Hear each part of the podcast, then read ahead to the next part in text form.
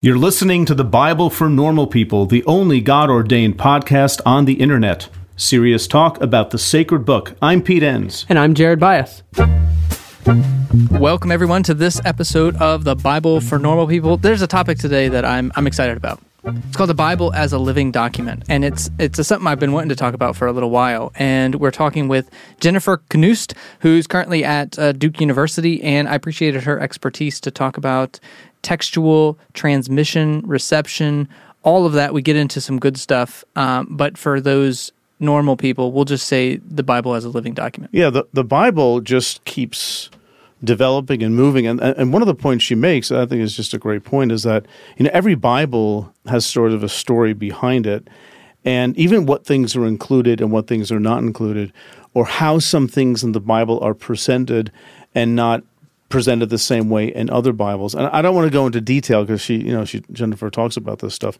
But it's it's I just find it really interesting that you just open up in, in your house if you have a number of Bibles, just open up different translations and just even look at like little subheadings that invade the chapters and what they're called.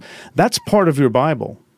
No, that's not the original, but that's still part of the Bible that you're given and that is a those are guides to understanding the text, which means part of this is already being interpreted for you before you even sit down and read it.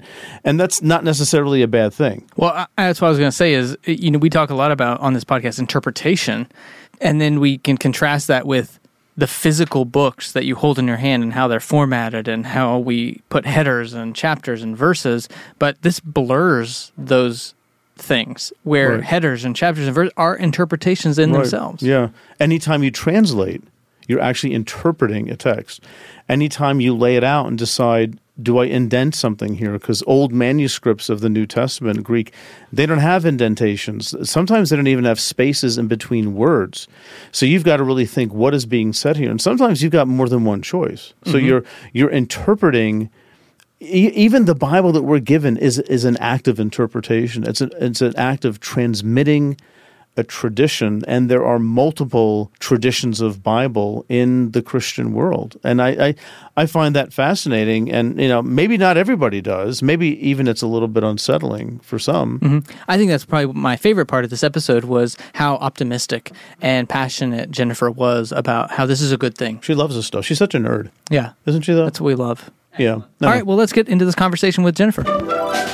You know, any reading of the Bible that leads to a squashing of love and care and compassion and relationship is a bad reading of the Bible. Love your neighbor as yourself has to be the first criterion. You know, nothing else can matter more than that. The Bible can be used in ways that are not on the side of love. And if that's happening, then I can't see the Holy Spirit in whatever the reading is, whatever the interpretation is. Introducing Bluehost Cloud, ultra fast WordPress hosting with 100% uptime. Want a website with unmatched power, speed, and control? Of course you do. And now you can have all three with Bluehost Cloud, the new web hosting plan from Bluehost. With 100% uptime and incredibly speedy load times, your WordPress websites will be dependable and lightning fast on a global scale. Plus, your sites can handle even the biggest traffic spikes without going down or lagging. And with Bluehost Cloud, you get 24 7 WordPress priority support, meaning you're connected to WordPress experts anytime you need them. Not to mention, you automatically get daily backups and world class security. So, what are you waiting for? Get Bluehost Cloud today by visiting Bluehost.com. That's Bluehost.com. Well, it's that time, folks. It's time for us to talk about microdosing. Microdose gummies deliver perfect entry level doses of THC that help you feel just the right amount of good.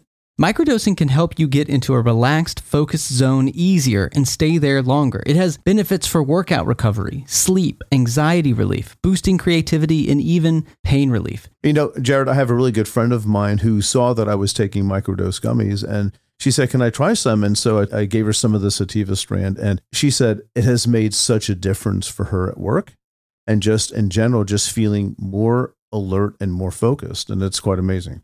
So get 30% off your first order plus free shipping today at microdose.com. Promo code normal people. That's one word. It's available nationwide. That's microdose.com, promo code normal people for 30% off and free shipping. Microdose.com, promo code normal people. Well, welcome, Jennifer, to the podcast. It's great to have you on. Well, thank you so much for inviting me. I'm thrilled to be in this conversation with you. Yeah, absolutely. So, uh, you know, before we get started, we would like to hear just a little about you and what drove you, what madness, what circumstance, what trauma would lead you to What be, bet did you lose? to be a biblical scholar. Tell us about your relationship with your parents. What happened? exactly. That is exactly the story I should tell. Okay. Yeah, go ahead. Just give us a little background. Religious. We don't do religious, therapy uh, though, just so you know. All right? No, okay. Well, we fair do, enough. but it costs a lot more. So a little religious. You just kind of a, a spiritual bio, and then what drove Sure. you to to study the Bible for a living? Well, I was raised in a really wonderful, loving Christian family, and my mother is an amateur biblical scholar who I think, it, had she had a different life, could have been a professor of New Testament easily. And she raised me to ask really interesting, curious, hard questions about the Bible. That because that's what she did. She used to sit me down before school and read Bible stories with me, and she always let me ask whatever questions I wanted. So I can remember vividly, you know, asking her about why Abraham would sacrifice Isaac, for example, because I was really unhappy as a seven-year-old that that story was in the Bible, right? And she she had been reading all of the latest scholarship, so she gave me a story about, well, it's it's really an anti-child sacrifice story, you know. So she was a scholar in her own right, um, an amateur, but an excellent one, I think, and she still is. Um, and then also raised in church, you know, went to church every Sunday. I'm American Baptist. I sang in the choir. I went to youth group. I sang Silent Night on Christmas Eve, solo. I had a very brief moment. That was my 15 minutes of fame. Um, so I always felt very um, close to the church, close to the Bible, very much part of my upbringing. But then also had a bunch of questions. I think I'm a questioning, curious type who is unsatisfied with pat answers and somehow found my way into biblical scholarship, I think, through that, really, um, that wrestling with my upbringing, with what I had learned in church, and this book that I had memorized all the stories and I. I loved it, but I had a lot of questions, and I'm so lucky that I got to turn that into my life, my career. And I think just your upbringing, I know a lot of our listeners are probably really envious of that, you know, in in a respectful sense, because I think that for some the trauma at home, you know, not intentional. Parents love their kids, but you know they're taught not to question and and not to have that freedom, that spiritual freedom to question the Bible, and that that comes home to roost. So that, I think that's really uh, both encouraging and depressing. What you just said, depending on who's listening, but yeah. Well, it is. I think that is a unique and lucky thing that I had. So okay, so why um New Te- why New Testament? Well, I mean, I'm I'm a Baptist, and so if I really wanted to know what God thought, of course, I had to know what Jesus thought and what Paul thought, and that was the most important mm. thing to try to figure out. And you know, part of the reason I was wrestling and questioning is because even though my mom was extremely open and remains extremely open around questions around the Bible, I mean. I also had a strict Christian upbringing I had to get over. So let's be let, let me be a little honest, you know. Yeah. There were things Well, in what too. sense? In what sense? Oh, um, you know, I was very much taught to be a good girl at all times, Yeah. and I frankly wasn't always, you know, and um, I had to figure that out. So there was a, maybe a moralistic tone to how how um, Absolutely. you enacted or embodied the things you were learning from the Bible. Yeah. Oh, definitely. In fact, I've just been going through some of my old journals because I'm cleaning out my parents' barn, and I found some of the journals I had written in my, ni- you know, my teens and 20s, and they made me cringe at how anxious Yeah. I was that I wasn't going to be perfect enough to live up to God. And I don't have that theology anymore, but boy, I did, and it was really hard sometimes. Okay, why don't you have that theology anymore? How did how did you sort of cross that bridge to another way of living? Well, I think uh, through my scholarship and, my, and life Yeah. Mm-hmm. experience together, right? Um, so I think that's one of the reasons I'm a professor is because I I work out what I'm trying to understand through thinking and writing. And I'm sure other people have other much healthier ways, but that works for me. And um, Oh no, that's me too. I my books are I basically journaling. People don't know that. It's just like me just yeah, I got to work some stuff out. I'll write a book about it. So, exactly. anyway, but- Thank you. Every book, I mean, is secretly about me. You know? Yeah. I'm going to dedicate the next one to me. Well, they are dedicated to me, so and to you, right? I mean, that's the thing that maybe writers don't always admit that it's Right. actually we're trying to figure out our own stuff. Yeah. So, uh, just to take, to take a turn a little bit to talking about the idea of some of the work you've done, which is around textual transmission and reception. Yeah. And that's a mouthful. And what we like to do is take these concepts and break them down for everyday people. So, maybe just define what that what that means and, and why that's interesting to you. Well, so, you know, earlier in my career, I never really thought much about Bibles and how they came to be. You know, I just read them, right? And I interpreted them. I mean, as I became more advanced in my scholarship, I could read Greek, I could read Hebrew, I could talk about the historical background, but I still never questioned the critical edition of the Greek New Testament, for example, that all the scholars use, or the New Revised Standard Version of the Bible, which is what scholars tend to use in many contexts. You know, I didn't really ask how those came to be. And I guess in the process of my career, I just, all of a sudden I just started asking, wait a minute. And I started to notice something that I now feel so strongly about, which is that every Bible tells a story. Every Bible is, in fact, a kind of material object that contains the tradition that informs it, if that makes sense. Mm-hmm. And I, I think about like I have a my great grandma's Danish Psalter and prayer book that my mom gave me. I have it in my office, and it tells the story in a way of my great grandma's journey from Denmark, what was precious to her, why that was precious to her, how brave it was for her to come to the United States at 18. You know, all it, it's somehow an object that carries my great grandmother, even as it's a psalter. Mm-hmm. Yeah. Yeah. And so I just got interested in that and I, I remained fascinated by it and have had the great privilege as a scholar of actually seeing so many Bibles, New Testaments, copies of Psalters, copies of gospel books that are very old. And it just strikes me how different they are from you know the new revised standard version that i have at my desk or the nestle aland critical edition of the greek new testament which i use when i'm reading for the purposes of interpretation for my work I, I just like it. It's just different. It's just interesting and weird. so, for example, I just wrote this really long book about the transmission of the story of the woman taken in adultery, which became a, a way to think about the problem of how Bibles change. So, like if, if if you have a King James version, the story of the woman taken in adultery is in it, no problem. But if you have a New Revised Standard version and you're paying attention, you might see that it has brackets around it. Mm-hmm. Why? Well, there's a really long story that I could, you know, probably bore your listeners at nauseum because I could talk about that. Like, but it, it becomes a way of thinking about how Bibles really do change, and how the people who touch Bibles make changes, and for reasons that are very important to them that somehow get lost along the way if we don't pay Right. attention.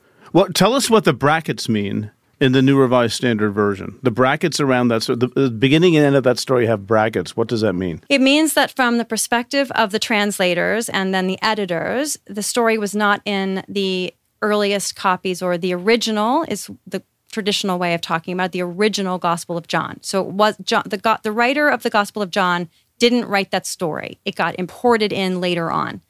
And no Protestants bothered to notice that problem until the 18th century. Hmm. So bec- th- that has to do with the way that Protestants received really the Latin Bible and ultimately the Greek Bible from a Catholic tradition that had accepted the story of the woman taken in adultery as being part of the Gospel of John, probably since the fourth century, if not earlier.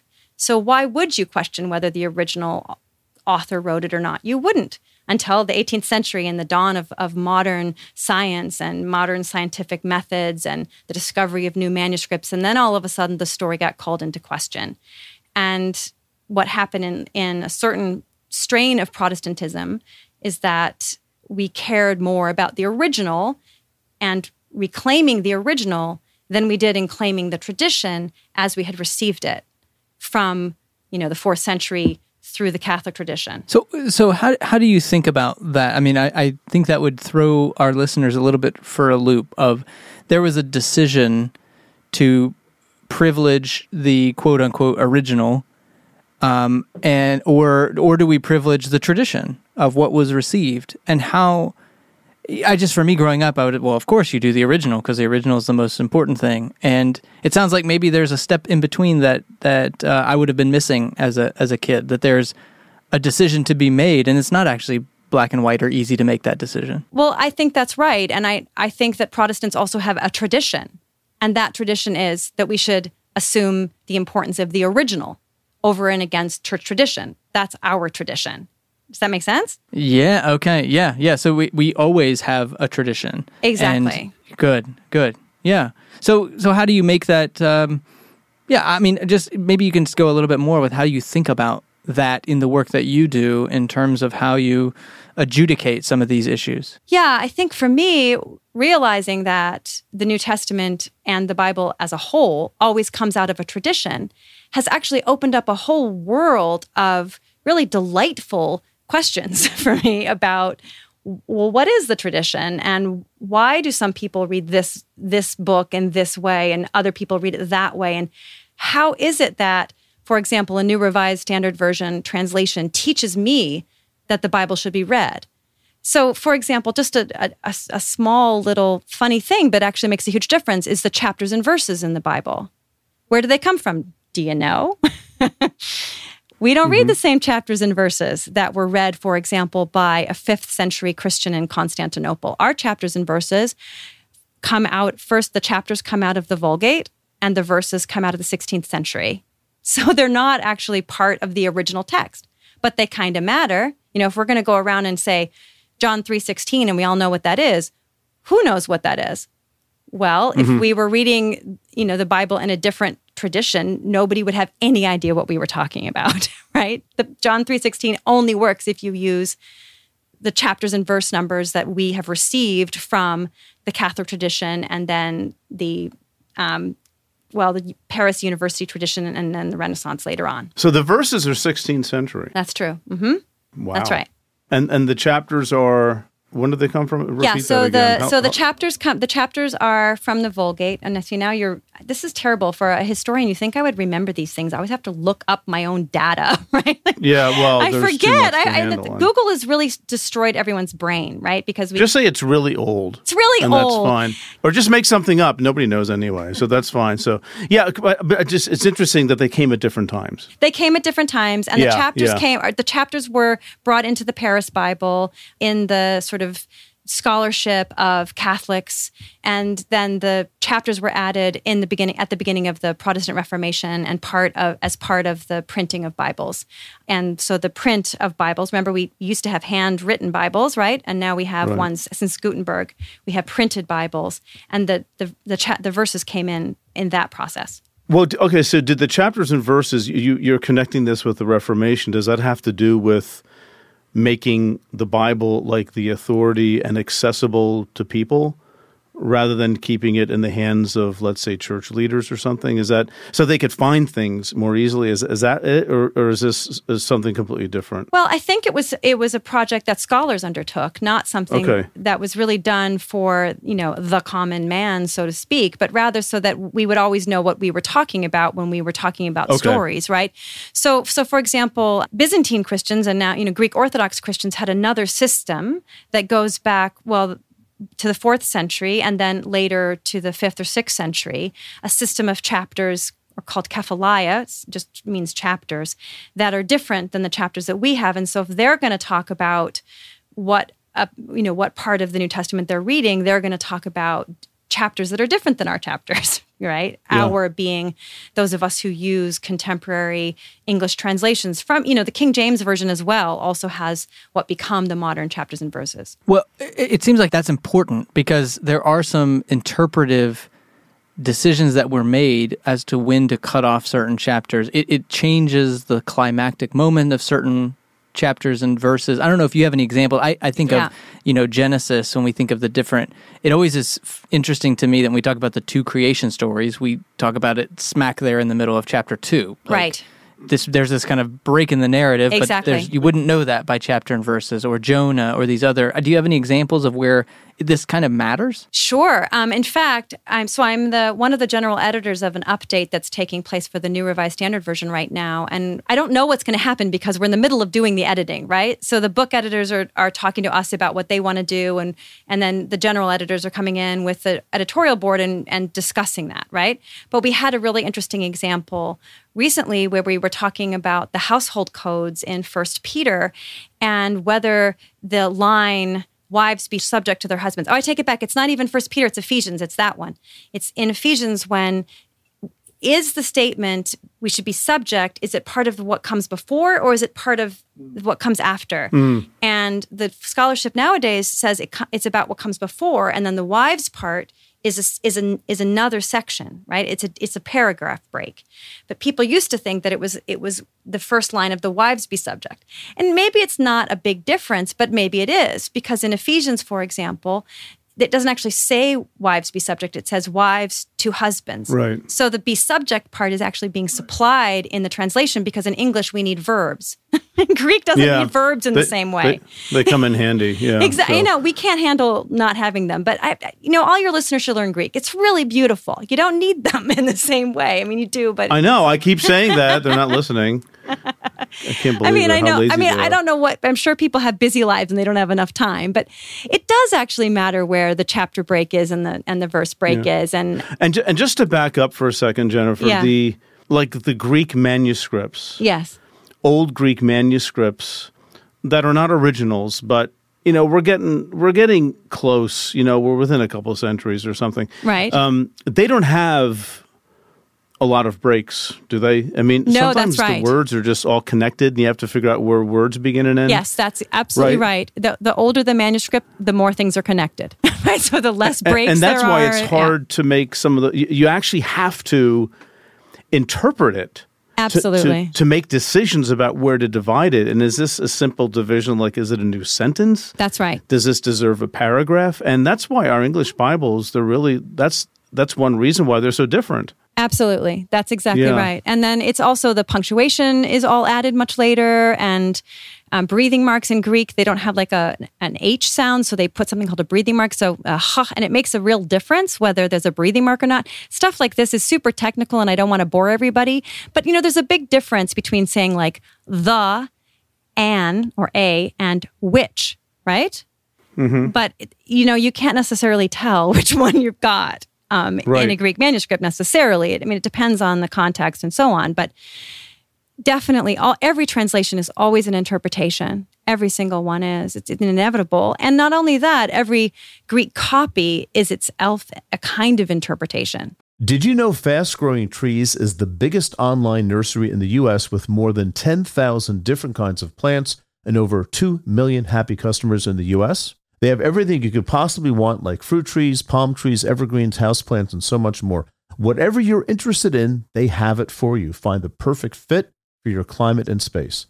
Fast Growing Trees makes it easy to order online, and your plants are shipped directly to your door in one to two days. And along with that, their 30 day Alive and Thrive guarantee is amazing. They offer free plant consultation forever. We got our bushes in, and you can tell I don't know what I'm talking about because I just called them bushes. But we got them in last night. And Fast Growing Trees knows what they're called. That's the whole point. It comes with this placard that tells you exactly what to do, like you were in fifth grade, which is the exact instruction level that I needed. And it was very easy to follow. We loved the process. This spring, they have their best deals online, up to half off on select plants and other deals.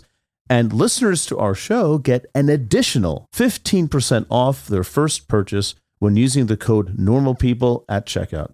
That's an additional 15% off at fastgrowingtrees.com using the code NORMALPEOPLE at checkout. Fastgrowingtrees.com code NORMALPEOPLE. Offer is valid for a limited time. Terms and conditions may apply. This show is sponsored by BetterHelp. You know, Pete, I've been pretty emotional this week, and I was trying to reflect on why that was. And it turns out, you know, my best friend from college just died. My mom's been in the hospital, and I just haven't taken the time to reflect and process all of that. And it's been coming out in all these wonky ways. And that's exactly what therapy can help with. That's really been my experience with therapy as well. I've benefited tremendously from therapy. And I think lately I've been able to get to the point of why.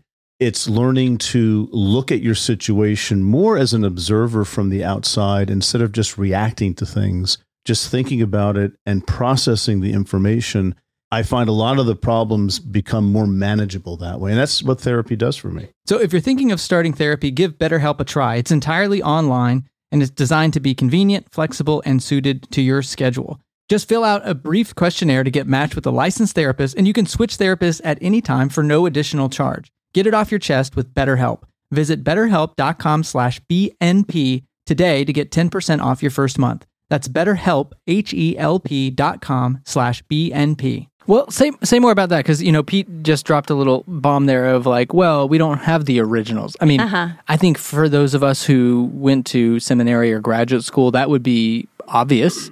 But for uh, some of our listeners, that Yes. may not be obvious that we don't have the original. And, and Pete said not too long after a few centuries. Well, two hundred years is is kind of a long time. The universe That's is right. 13.8 billion years old, Jared. That's pretty close. it's all to relative. years. I Yeah. know, Right. But but maybe say more about um, that and sort of what do we have access to and Right. what don't we have access to? That's right. So the earliest copies potentially are second century, although that's being debated. So that's 50 to 100 years after the books were written. And some of those, have, the dates have been challenged. So now we're looking maybe third century. But we don't have, we only have fragmentary copies from that period. The earliest copies we have are fourth century, right? So we're a good, what, you know, 300 years or 200 years plus uh, at least out of the books being written. Every book, every copy was handwritten. We don't, we can't assume that the copyists had the same attitude toward texts that we do, right? So they might have not shared a print culture understanding of reproduction that you can just reproduce the same thing over and over and over because people had to make decisions about what they thought they were reading. And so there's a lot of small changes. Most of them are small, um, but there's bigger ones, like the story of the woman taken in adultery, for example all of a sudden enters the text in the fifth century. So around 400 is the earliest copy of a Gospel of John that has that story in it. In terms of a material copy, there might have been earlier copies that had it, but in terms of what we actually have in our hand, 400 is the earliest copy of John with that. And the earlier manuscripts don't have it. Hmm. So what do we do with that? Yeah. That's just a, a really good, obvious example. There's others like the endings of Mark are all different. There's at least three different endings of the Gospel of Mark. It depending which English translation you're reading, you may or may not be able to tell that. The King James has a different way of putting the the ending of Mark, for example, than the New Revised Standard Version or the Revised Standard Version or the New International Version. So for me, that's instead of that being depressing, right? That could be depressing, right? If you think, oh, I have to have an original text or, mm-hmm. you know, my faith is ruined. I think of it differently. I think of it like how wonderful that there were all of these people over centuries who loved these books and tried to copy them correctly as they understood what correctly meant. Yeah? David Parker has this really great book called um, The Living Texts of the Gospels, which talks about this that Gospels, his, book is about Gospels, are living texts. They are, are lived out in community, they are copied in community, and they're changed materially by communities who use them. So I would like, you know, among my uh, Baptist friends, I would say that's an opportunity to think about how many mm-hmm. people have loved the Bible in different ways over time. Hello, everyone. My name is Jarden from Marysville, Washington, and I'm part of the producers group here at the Bible for Normal People. This podcast is brought to you by supporters on the Patreon platform. For as little as $1 per month, you can be part of the group that brings this podcast to normal people everywhere. So check out patreon.com forward slash the Bible for Normal People. One thing I love about being part of the Patreon group is the freshness and life and insights that Pete and Jared and their amazing guests bring to the Bible and how this amazing book has come to be, warts and all, a continuous gift from God. One group in particular we wish to thank is our producers group who truly helped the podcast improve and make it what it is today. Thanks to Dan Dietz, Spiro Dye, Josh Vassar, Skip Sorrell, John Thomas, Peter Hack, Peter John Evis, and Amy Orbrist. The Bible for Normal People couldn't happen without you. So now, back to the podcast. Yeah, and just I mean to jump in from a, a slightly different angle, you know, in with the Hebrew Bible, the Old Testament, You know, the further when, when the Dead Sea Scrolls were found, Yes. It set us back almost a thousand years from the, the, the most recent completed manuscripts. That's right. oh, good, we're going to get back close to the original. There's more diversity. Absolutely. You have different versions of Jeremiah, different versions of Isaiah, and Yes. that tells us something about maybe how they valued. I, I'm just presuming here. What do I know? I can't ask these people, but I always thought of that as a wonderful example of the a willingness to preserve different traditions and Oh, not to I try to sort of agree. narrow it down. Yeah, no, I think that's right. I mean, I think we can see that in the Hebrew Bible and in the New Testament both, that whoever edited these books and, and decided that they were a, a collection, you know, a library of books that held together in a canon, right? Which is, again, a really long story. It's not a short story, it's a very long Yeah. story about how that came to be. They, they preserved a diversity of books that actually disagree with each other in obvious ways. Right? So, so that to me, that's an opening to tradition and to communities of tradition to try to wrestle with what do we do with this diversity and what does that suggest about who we are and who God is in our tradition. It- it's a great point. I really like it, Pete. It's also worth noticing, you know, how different the Bibles are, right? So, like the Jews don't read the Protestant Bible, they read the Tanakh. Catholics don't read the Protestant Bible. They have a Catholic Bible that includes what Protestants consider the Apocrypha because Martin Luther kicked out all of the books that didn't have a Hebrew original that were that were in the Old Testament, right? Mm-hmm. And even the New Testament writers, so for example, the writer of Jude cites the book of Enoch as prophecy. And there's no Bible that has Yeah. the book of Enoch, with the exception of the Ethiopians who still read Enoch as scripture. Yeah. So that's And I also always, I cool. always heard growing up, like, well, he didn't really mean to quote him. You know, it was It was like an accident. it was an or something. accident, or it's like quoting C.S. Lewis or something. You know, so, but that's yeah, exactly. But how cool that is! I mean, that but that's a great example. Like, absolutely, in the tradition I grew up in, people would quote C.S. Lewis as if they were that was scripture and wouldn't notice that they weren't weren't quoting the Bible. Like that's Yeah, right. that's what communities do. you know, they Yeah. Yeah, I mean, I think that's a great. I, I would, you know, be curious of your thoughts on that because as we have these conversations with scholars about, hey, this is a living document. This this captures the the traditions and culture changes and, and the perspectives change, and so we have this we have this body of knowledge or body of work uh, that gets shaped through various traditions. I almost wonder is Yes. like the closing of the canon and how scrupulous we are because we've become obsessed with quote unquote the original. Is that actually doing harm? To is it kind of closing down this thing that for centuries has been this vibrant living thing Oh, I, I think so. In fact, I hate the closing down move, right? I would, instead of just saying, well, the Bible says, as if that ends the conversation, why don't we say, like, well, my Bible, the Bible I know from my tradition says this, and therefore this, right? Like, gee, I wonder if there's other ways of reading. It could be an opening to a conversation as opposed to a way of hitting someone over the head with, oh, the Bible says this, and then as if, as if that closes things down and we shouldn't have a conversation now because now we know what it says. As if we're not interpreting. yeah like learning from our jewish brothers and sisters where it's rabbi so and so says and rabbi so and so says and now we're going to say for a while I know that tradition is wonderful, and in fact, it doesn't. It's it's present in the Christian tradition as well. Particularly, I mean, I'm a historian, so you can find it at different moments in the Christian tradition, albeit differently. But at least we can begin by admitting that we have a tradition. that would be a good first step. yeah, and that's a hard step for some people to take, I think, because of just how they were taught to think about the Bible. well and taught to think about tradition Yeah. tradition was a, is a bad thing. Tradition's bad, Bible good, tradition bad. the whole work of biblical Right. studies was to extricate yourself from tradition and get to just what the bible is according to your tradition. yeah but you can no, Right. no, that's not how it works we don't have a tradition. We got the Bible straight. So yeah, that's. I mean, No. th- thinking of the Bible as a living document, Jennifer, is. I mean, personally, I think it's very healthy.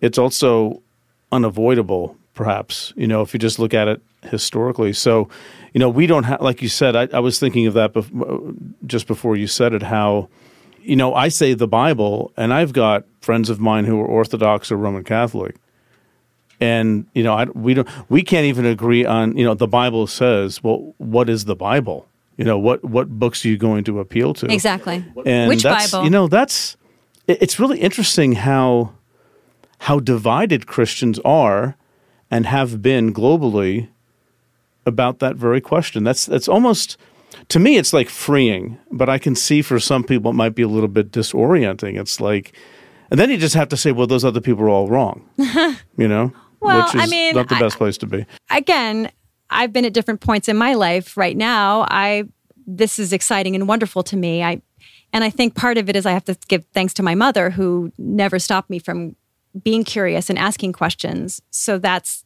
thanks to her. But I certainly didn't think that there would be this much diversity in Bibles, you know, even early in my career or as a child, certainly as a as a young scholar, as a pastor, I was a pastor in Philadelphia for 2 years. Like this didn't occur to me until much later. And I guess I can being a historian and knowing this information because I have the great privilege of going and looking at manuscripts and seeing it firsthand in the actual things, right? I can't deny it. So I, I could give up and say, oh, well, I guess I'll go home and go to bed and like forget my faith. Or I could say, wow, this is so wonderful. Mm-hmm. How can I think about this in a in a way that's curious and open and so that I could have a conversation with a, you know, a, a, a Greek Orthodox Christian about their Bible and why they read it the way they do and what they think about it and mm-hmm. and not assume that I because they have a different Bible that we can't share some kind of common ground right, about Right, love for scripture. Why can't we share that even though we have different traditions? right. I guess these different traditions. I mean, I'm just putting pieces together as I hear you talking. Um, these different traditions are they're almost like archaeological artifacts that tell us something about what different people of faith embraced or thought was important at different periods of history. Does that make does that sound reasonable? or that's make sense to exactly you? right. And and and I think in some ways when I when I teach this to my students, I'll just have them bring in different Bibles. And instead of reading the Bible, I'll just have them look at the chapters, the tables of contents, the the kinds of introductory prefaces that are there and and read that stuff. And once you start to notice that stuff, you notice how much whatever copy of the bible you have is in fact an archaeological object that's that's teaching you something about the very people who made it Yeah, right, right. And you can see that. I mean, with my students, I I always whenever we read something, I said, "Do your Bibles have subheadings?" right And what does that subheading say? And that's sometimes very revealing, and you can sort of tell the bias. I mean, we all have biases, but you can tell the bias of, course. that particular publication and what they're after, and that certainly affects how you read it. I mean, I- I- I, don't want to like get into specific examples, but for me, Romans is just rampant with that kind of stuff. You, if you assume certain things about what righteousness means, or justification means, or justice means, or flesh, or spirit, or faith, what those things Yes. mean. I mean, the subheadings already tell you how to interpret this little passage of maybe 10, 15 verses you're about to read right w- without realizing that in the minds of a lot of people, you've already put people down the wrong path here for even understanding what Paul is doing. And then, then you add footnotes, right? Because Right. a lot of study Bibles have notes explaining things. And That's right. You know, it's almost like a Talmud. You know, it's like Yes. you've got these notes all around it leading people on to sort of understand these things in a certain way. that's right I, I mean it is like a talmud in a way i mean if i've got my I find uh, that fascinating. it is. Right. So if it was really so obvious what the Bible said, why do we have to put so many footnotes and chapter divisions and tables of contents and prefaces? It, you know, actually, the Bible is incredibly complicated, um, even if you're just reading it in English, right? So people are always trying to control what it says. That's also a very old tradition. You can find it in all kinds of different manuscripts going back very far. So if if there are people who you said you know there you could take this as you could be worried about this oh these different diversity in the different manuscripts and the diversity in the traditions that have edited how the Bible looks over over centuries or you could take this as a, a wonderful opportunity to see the diversity what you know what steps might you take or give other people to take questions that you might have people ask or ways of thinking that might lead them in a direction to see this as something really good rather than something to be really concerned about. Well, maybe, you know, one easy thing to do would just be to sit down with some friends or some people at church and have them bring their Bibles in and just examine them and then ask what kind of story their Bibles are telling.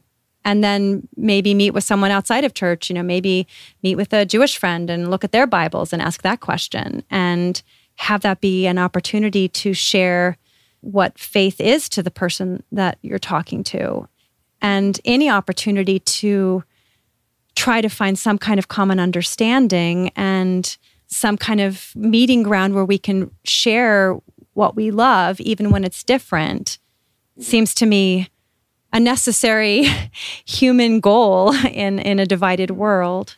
Shout out to Claritin for supporting this episode and providing us with samples. You know, folks, I've had allergies my whole life and I never knew what to do with them. I didn't even know that I had allergies. But anyway, one day I went to the doctor several years ago and I said, Listen, I keep having a stuffed nose and it's just my throat hurts and it's horrible. And he says, Have you tried Claritin D? And I said, No, I haven't. And he said, You have to. See, Luckily, for those of us who live with the symptoms of allergies, we can live Claritin Clear with Claritin D. This double action combination of prescriptive strength allergy medicine and the best decongestant available relieves sneezing, a runny nose, itchy and watery eyes, an itchy nose and throat, and sinus congestion and pressure with ease. You know, I've been taking Claritin D for my allergies for about 15 years, and it's been an absolute life changer. I can go for hikes without my eyes watering like a fountain. I can speak without feeling like a frog has jumped into my throat, and my nose isn't stuffed all the time.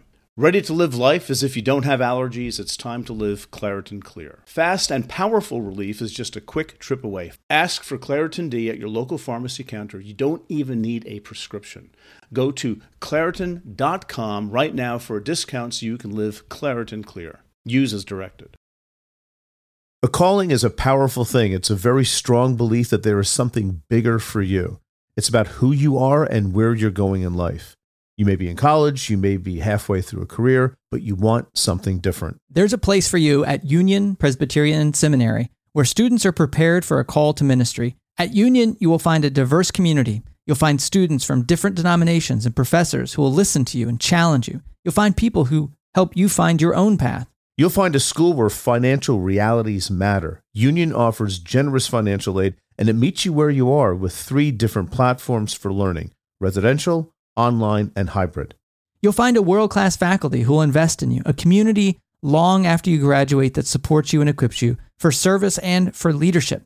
Safwat Marzouk, who has been on the podcast here on the Bible for Normal People, is a faculty at Union Presbyterian Seminary and is slated to write one of our upcoming commentaries. It's no secret, if you're a listener of the podcast, how much Pete and I have relied on our seminary education and how much that has shaped our view of the world and all of our work here at the Bible for Normal People. It's your call.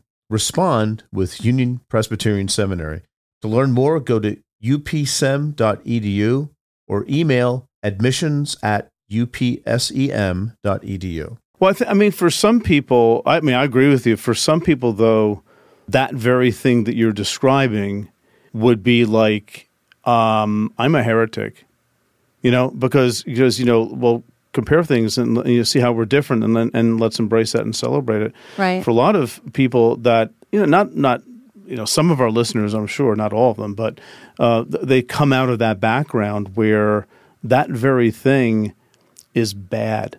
You know, so Right. I'm just wondering. I mean, you know, because your background is yours, ours is ours, and it may not be Right. the same thing. But I mean, how if somebody comes to you and maybe maybe students that you teach come to you or some, ask you privately about how they're having a really hard time. They they get it. They they see the data. Let's say, but they're just having a really hard time accepting spiritually this chaotic thing now they call the Bible Right. that used to be this wonderfully perfect thing that explained my reality. And yeah, sure, it wasn't perfect. I'm not a fundamentalist, but you know, I'm seeing that you know this this Bible is just like a constantly moving thing. It just doesn't sit still. And you know, how, how can you? How would you like help people think through that or work through that like emotional trauma?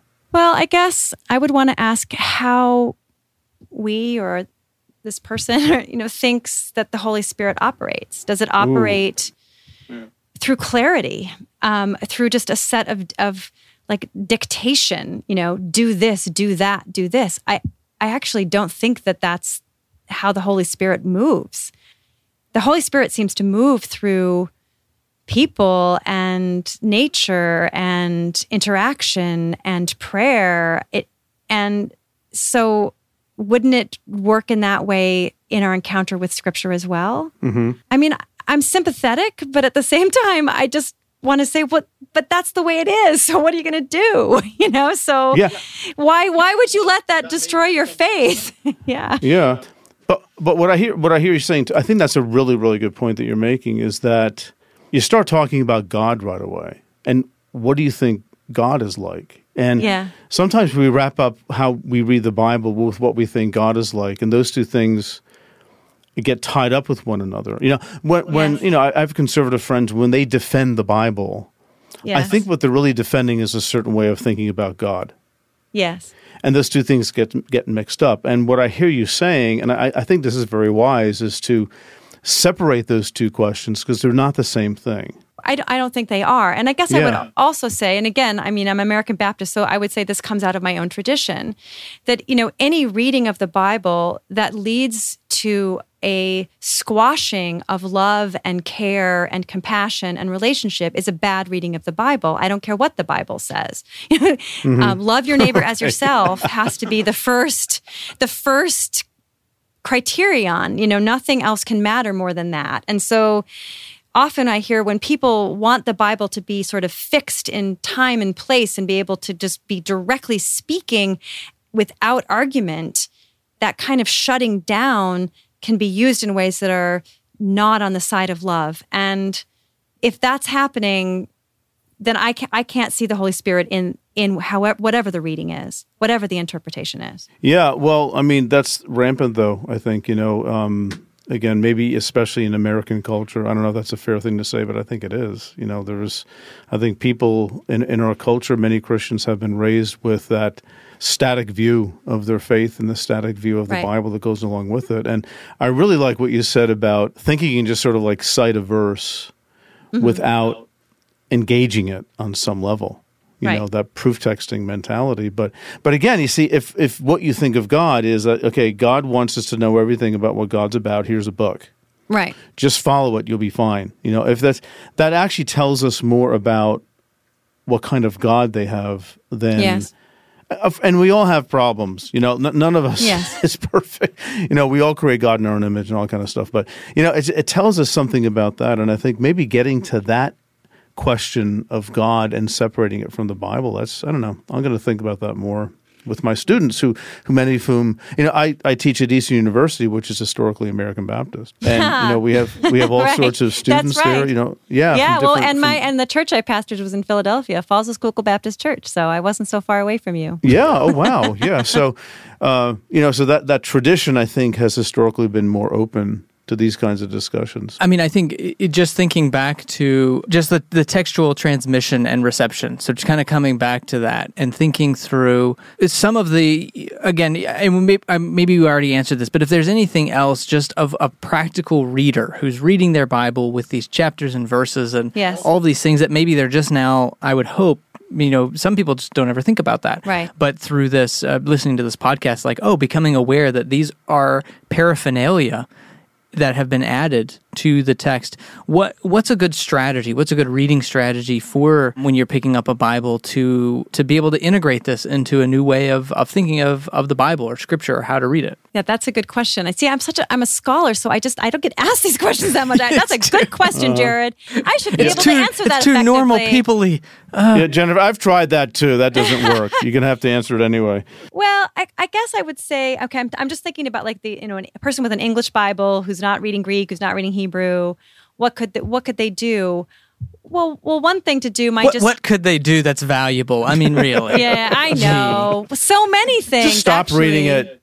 No, they should totally read it. They should totally read it. But you know, one thing to do would just be to just try to read it differently. You know, just just allow yourself to imagine that you know, chapter seven and chapter eight actually don't have a division. How would that change what this passage means? Just be a So li- be, being more mindful of these distinctions come later. Absolutely. And not letting that get in the way of how you're reading or interpreting. Well, that's right. And, you know, so when I was working on the adulterous woman story, I would get asked, well, so should should we read it? You know, like if it's not in the Gospel of John. Um, and I guess my answer to that would be, why not read it? You know, you don't um, read it and and re- realize it's part of the tradition. And if that story speaks to you, it's in your tradition, and you can you know find meaning in it it doesn't have to have been written by you know, the John, the apostle John, the beloved disciple, assuming that's even who wrote the Gospel of John, which is a whole other question, right? Um, for it to have meaning because it's part of the broader effort of Christians over time to understand who Jesus is and therefore who God is in the world. Yeah, and it strikes me that, you know, what we're seeing in that story of the adulterous woman, we're seeing the development of a tradition about who Jesus is. Yes. And, and, and that's also called theology in the history of the church. That's almost like a mirror of what has happened, you know, throughout Christian history, we're we're always doing that anyway. We're doing that anytime yeah. we open the Bible and talk about or to talk about Jesus. There, there, there's something being transmitted that's yes. reflecting us in some level. It's really hard to escape. Absolutely, that, that's really well said. I, I think that's right. So, and and that's okay to admit that, right? To say this Bible, as I'm reading it, is about about us, about me, and about us the people that I love and who I've known in my life who've helped me to find yeah. beauty in the good in the world. And shouldn't we be about trying to find beauty and good in the world? Yeah. Isn't isn't it the good news? you know. Yeah. So to summarize that, it's it's recognizing the. Uh, sometimes I think there's this either or of mm-hmm. does the Bible reflect culture or does the Bible reflect God's truth? Mm-hmm. And I, I wonder if that's a false dichotomy here as we're thinking about that. And, and recognizing that it, those those things aren't opposites and they're kind of caught up with one another. Right. And this textual transmission and the adulterous woman, it's like we're not trying to get back to some original thing, but we recognize that it is a living document. And that's the phrase I'm sort of taking away from our conversation is seeing the Bible as a living document and yes. how that can be a really powerful thing moving forward. I think that's right. I, I was thinking, I started with my great grandma Thorson, and that makes me think about her. And her favorite hymn was What a Friend We Have in Jesus. Mm. And I think that, of course, whenever she read the Bible, she always read it through the lens of what a friend we have in Jesus. What the Bible had to say was, we have a friend in Jesus, right? That's what it, yeah. that, mm-hmm. because that was her experience of her in her life, that Jesus was her friend. And that's actually not in the Bible, right? So she made that up or she got it from her tradition, but it was a deep source of of life-giving comfort for her. And you can read the Bible that way and yeah. it's fine. It's fine. There's nothing it's it's a beautiful thing about her. Yeah, yeah. Absolutely. Well, listen Jennifer, we are unfortunately coming toward the end of our time here. It's gone very quickly. So, just to help us, uh, you know, our, our listeners, are you working on any projects at the current moment or and or like where can they find you online? Because that's how the young kids do it these days right? So they need to find something online. So social media or website or anything like that. So i have to confess i'm i'm i'm not as good as i should be about social media and that kind of thing but you can easily find me at duke university where i'm teaching. So i have a scholars at duke page or just like just Google Jennifer Knust Duke, you'll find me, and you can find everything I've written mostly up there and links to a lot of stuff that you can download for free. So that's the easiest way to find me, I think, if you want to know what I'm up to. I just finished a book on the story of the woman taken in adultery. We've been talking about that book. I wrote it with a wonderful Swedish uh, scholar by the name of Tommy Wasserman. We co wrote it because it's such a complicated story that we needed two people to try to get it right. and um, yeah. that, that was published just this past year. And um, what I'm working on now, I'm calling it in my mind um, biblical plunder. And by plunder, I mean the actual objects themselves, like how people have um, really taken Bibles from others and felt justified in doing so. And that's a tradition that goes all the way back to 70 CE when the Romans took the objects of the temple and paraded them in a triumphal Ooh. march through the city of Rome. So I don't know how it, that's going to be some time before that book really gets out because I just started it since I just finished another one. But that's what I'm worried about right now, thinking about that. worried about, yeah, we're all worried about our projects, no question about that. So yeah, Jared's working on right so now. He worries day and night about. It. That's it, right. That's yeah. exactly right. So. Yeah. Well, thank you so much, uh, Jennifer, for coming on. Just really appreciate your passion for something that a lot of people would just not think about. And so I think it just brings a lot of awareness that helps us read our Bible better. Well, thanks. I think it's really interesting. So I hope your readers do no, too. They will. or readers, actually, listeners, I should say. I'm, I'm out of That's practice okay. as a writer, so I think of readers. We'll get you used to this interwebs thing soon enough, Jennifer. That's fine. hey, listen, thanks for being on. Appreciate it. Thank you so much. See ya. Thanks for listening, everyone, to this episode of the Bible for Normal People. Be sure to see what Jennifer is up to on her Duke faculty page, and you can Google that as well as we can. And she's written a number of books. Uh, she alluded to a book on the story of the adulterous woman in John, and that's called To Cast the First Stone, because that's what Jesus says, right? And a couple of other books Unprotected Texts, haha, The Bible's Surprising Contradictions About Sex and Desire, and that's I haven't read that. That sounds very interesting. And another one, uh, "Abandoned to Lust: Sexual Slander and Ancient Christianity." And I know that book is about how even biblical writers use sexuality as a way of sort of slandering people.